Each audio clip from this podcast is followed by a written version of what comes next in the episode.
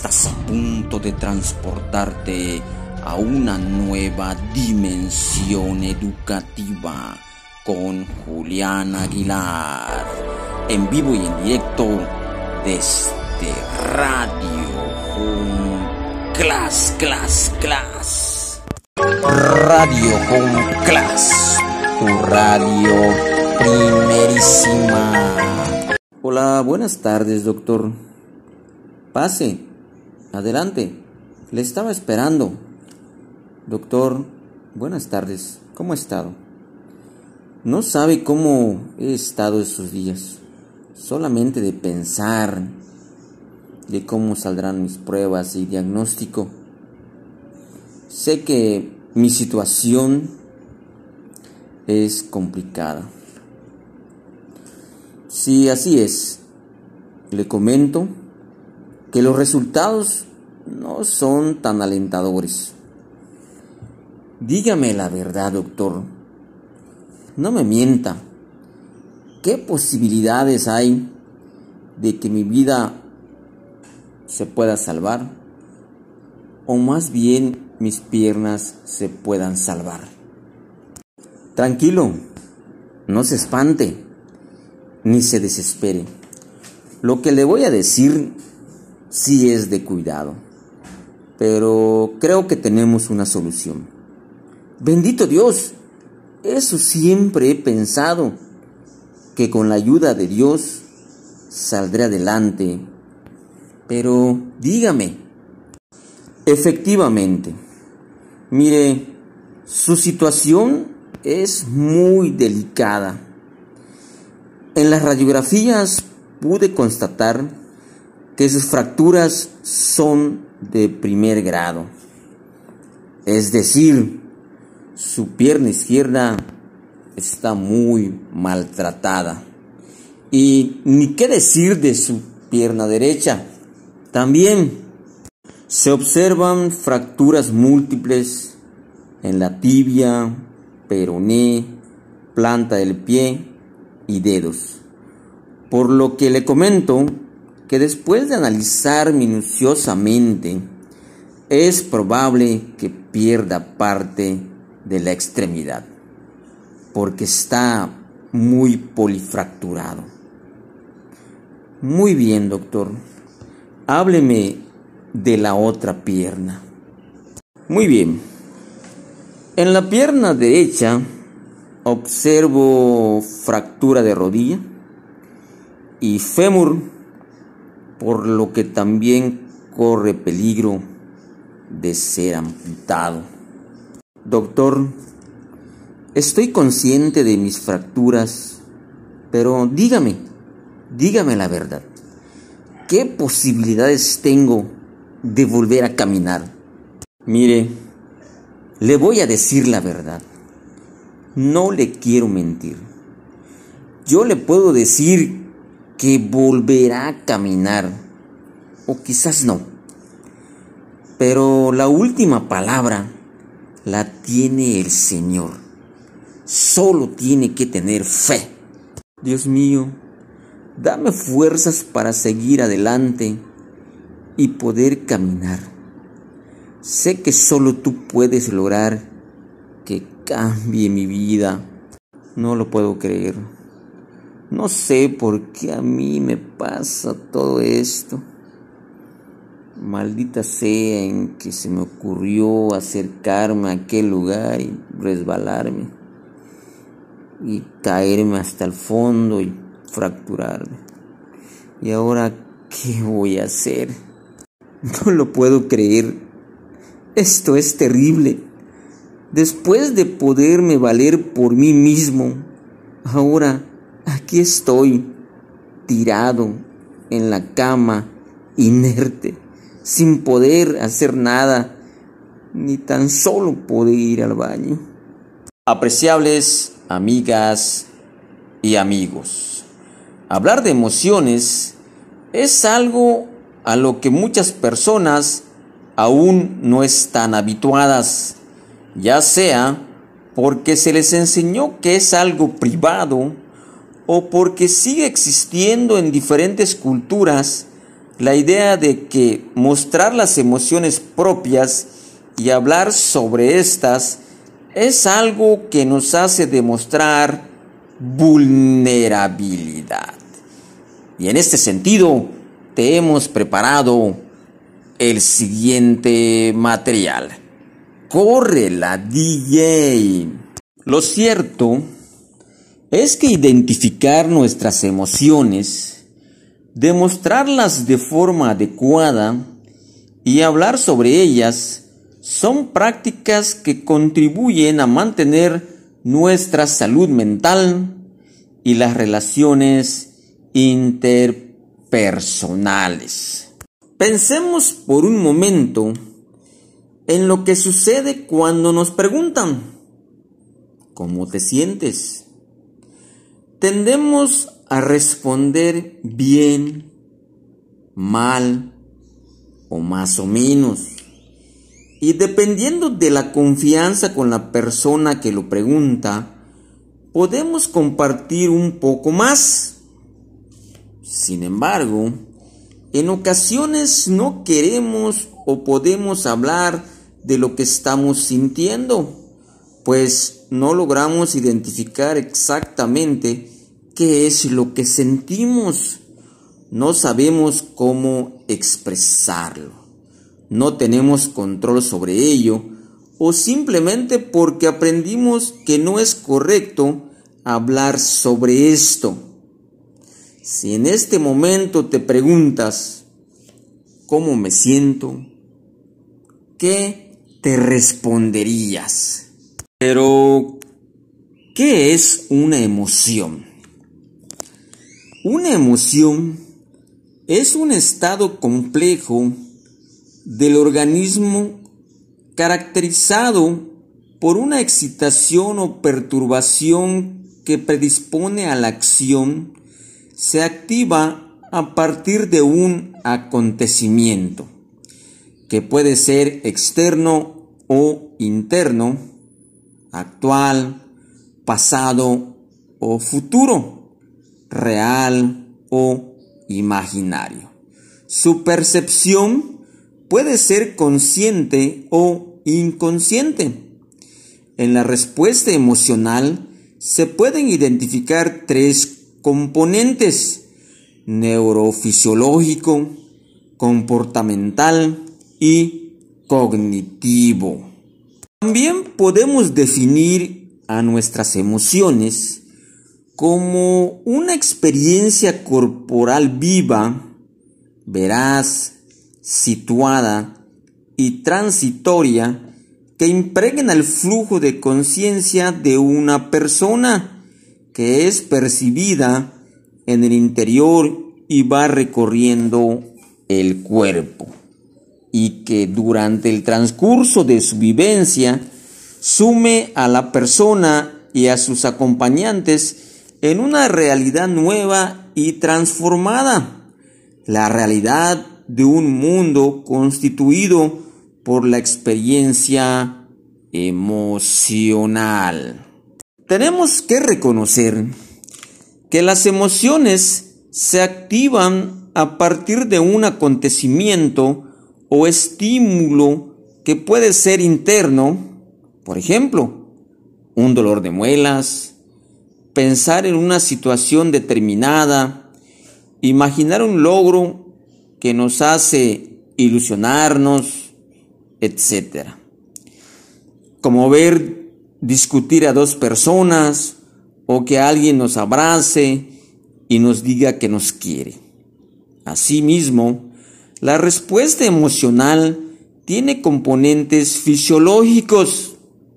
Sentir el pecho apretado, conductuales, huir antes una situación que provoque temor, cognitivos, pensar que estamos en peligro y experienciales, evaluar lo que sucede respecto a previas experiencias. Pero emoción y sentimiento, ¿serán lo mismo? Como podemos ver, una emoción es una respuesta a cambios que se generan interna o externamente. Cuando hablamos de sentimiento, nos referimos a la toma de conciencia de la emoción. Los sentimientos son dirigidos hacia una persona o un objeto. Por ejemplo, tenemos amor hacia una persona, rabia hacia alguien más o pena por la pérdida de un objeto con valor sentimental. La guitarra que te regaló tu papá al egresar de la escuela. Algunos ejemplos de sentimientos son el amor romántico, la amistad, el patriotismo, etc. A diferencia de una emoción que puede durar desde un minuto a varias horas, los sentimientos pueden tener una larga duración en el tiempo, incluso toda la vida. Pero ¿sabías que hay emociones buenas y malas? Cuando hablamos de las emociones, tendemos a separarlas en positivas y negativas. Consideramos como positivas aquellas que nos causan placer y como negativas las que generan displacer. Erróneamente hemos aprendido que es mejor no experimentar ni expresar estas últimas y las hemos etiquetado como malas. Vamos a revisar cuál es la clasificación de las emociones la función que tienen para nuestra vida y si pueden considerarse malas o buenas. Pero, ¿cuáles son las emociones negativas? Las emociones negativas son experimentadas ante acontecimientos que son valorados como amenaza, pérdida, una meta bloqueada, dificultades que surgen en la vida cotidiana, etc. Requieren energías y movilización para afrontar la situación de forma más o menos urgente. Algunas emociones negativas son el miedo, la ira, la ansiedad, la tristeza, la culpa, la vergüenza, la envidia, los celos y el asco. Pero, ¿cuáles son las emociones positivas? Las emociones positivas se experimentan ante acontecimientos que se valoran como un avance respecto de los objetivos personales centrados en asegurar la supervivencia y progresar hacia el bienestar. Estas emociones son agradables y proporcionan disfrute y bienestar. Algunas emociones positivas son la alegría, el orgullo, el amor, el afecto y la felicidad. Pero, ¿cuáles son las emociones ambiguas? Las emociones ambiguas pueden ser positivas o negativas, según la circunstancia en la que se presenten. Por ejemplo, una sorpresa puede ser positiva o negativa, según lo que lo ocasione. La esperanza se experimenta ante algo que ocasiona sufrimiento y que confiamos que se podrá superar. Algunas emociones ambiguas son la sorpresa, la esperanza, la compasión, las emociones estéticas, como aquellas que experimentamos ante una obra de arte y ante la belleza. Resistirnos a vivir las emociones negativas puede derivar en afectaciones a nuestra salud emocional, puesto que cumplen con una función muy importante para la adaptación y el ajuste personal. Por ejemplo, la ira puede generar respuestas de evitación o de confrontación. La cólera facilita las reacciones defensivas. El miedo impulsa la huida ante un peligro real o inminente, asegurando la supervivencia. La ansiedad nos permite estar vigilantes ante lo que pueda ocurrir, etc. Martin Seligman 2003 señala que las emociones consideradas negativas, como el temor, la tristeza y la ira, representan nuestra primera línea de defensa contra amenazas externas. El temor nos alerta que se acerca un peligro. La tristeza nos anuncia que la pérdida es inminente y la ira nos dice que están abusando de nosotros.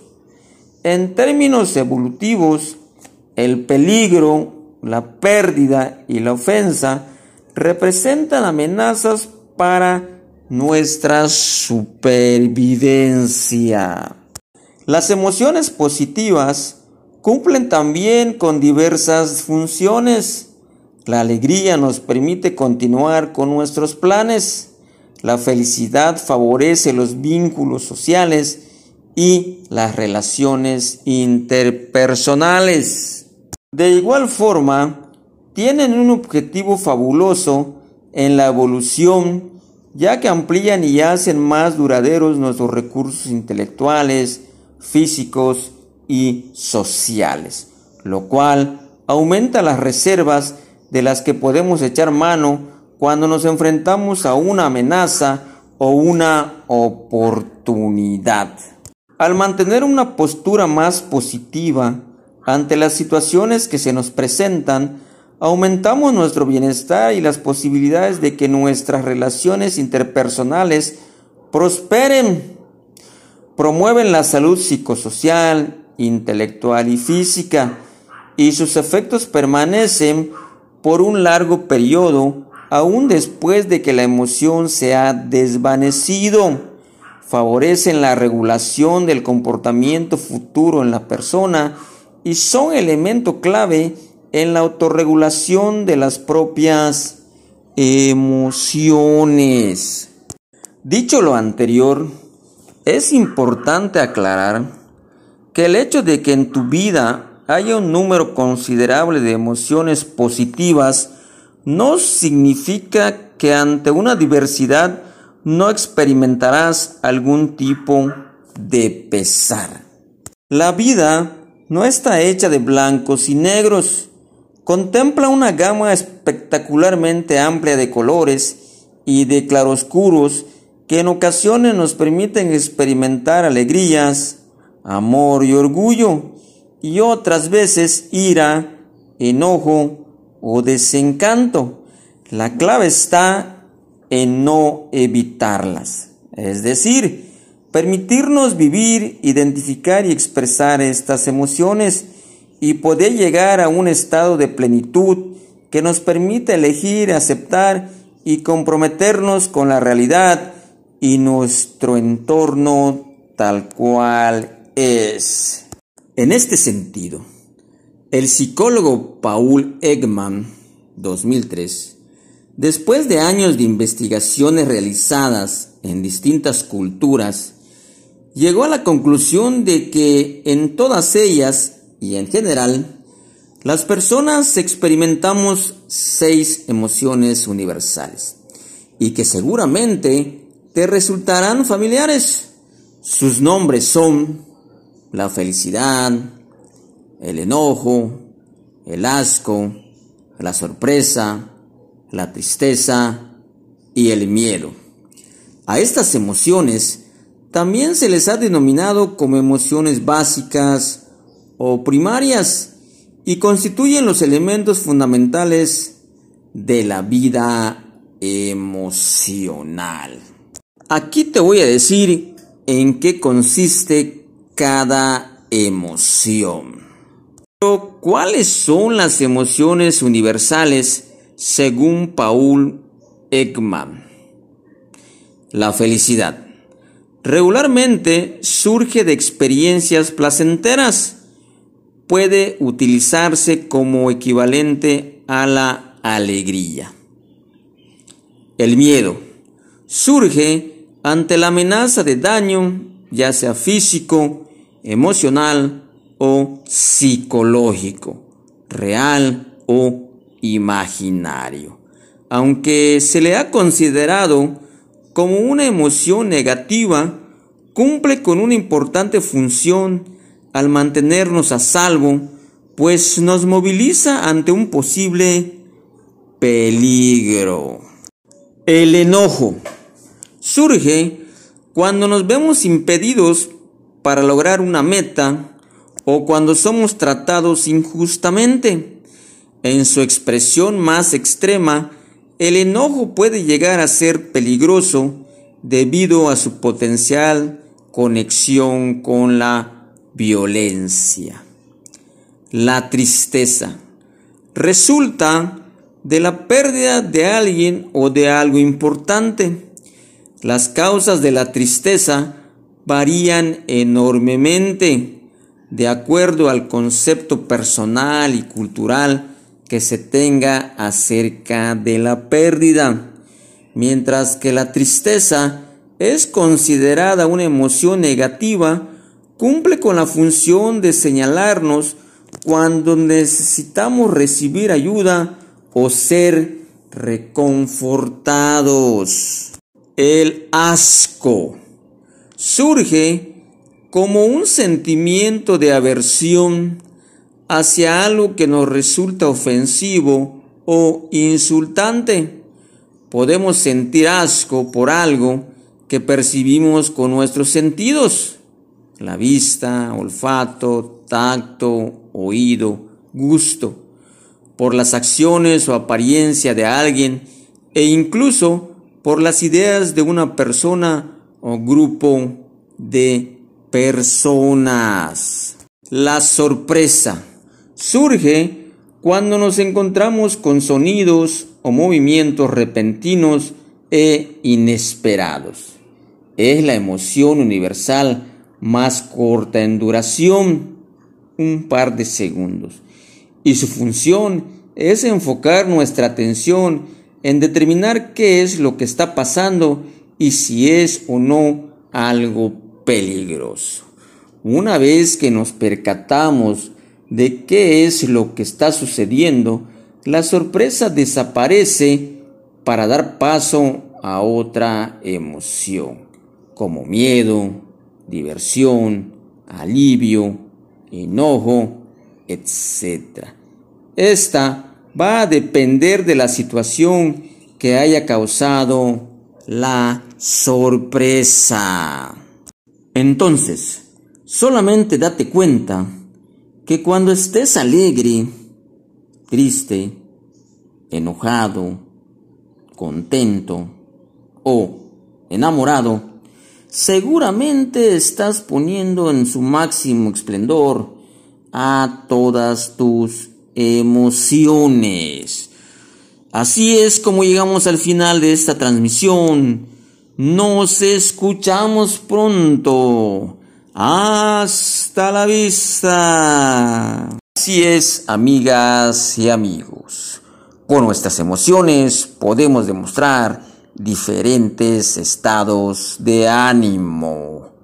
Comúnmente tendemos a identificar y nombrar nuestras emociones utilizando los términos mencionados, pero existe un amplio vocabulario que puede ayudarnos a precisar de mejor forma la emoción que estamos experimentando.